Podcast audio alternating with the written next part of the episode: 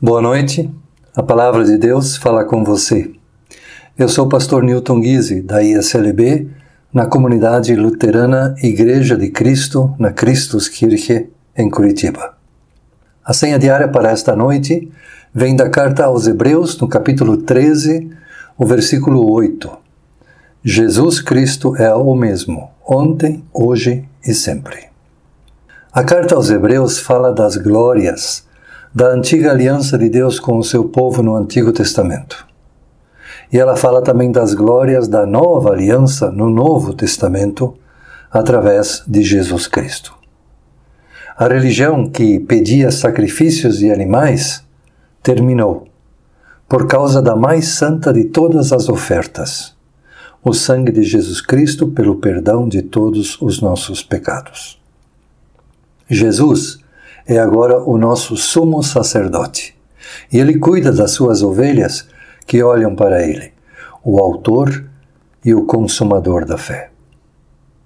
A carta aos Hebreus nos diz que devemos levar o nosso batismo muito a sério.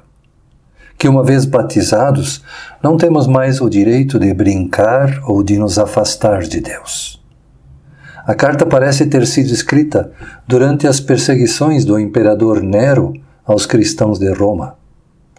A carta, assim como o livro de Jó, diz que o sofrimento não é necessariamente uma prova da ira de Deus, e que nem a prosperidade ou o bem-estar são prova das bênçãos de Deus.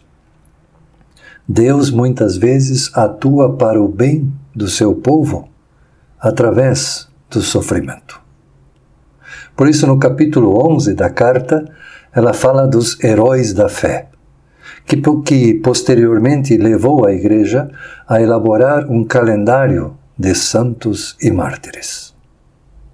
Lembrar da vida dos mártires e dos santos traz bênçãos para o povo de Deus, porque suas histórias nos levam a louvar e agradecer a Deus, porque o seu testemunho de fé fortalece a nossa fé e porque, com o auxílio de Deus, talvez consigamos imitar a fé em Jesus que eles tiveram.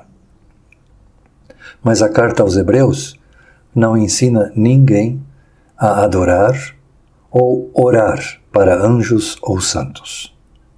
Isso devemos fazer diretamente a Deus por intermédio de Jesus Cristo. Jesus, que está agora nos céus, intercedendo por nós. Ele é o mesmo, ontem, hoje e sempre. Por isso, devemos conservar a fidelidade e a resistência. O arrependimento e a fé são capazes de abrir os nossos ouvidos e os nossos olhos para entender a palavra de Deus também no momento de sofrimento. Amém.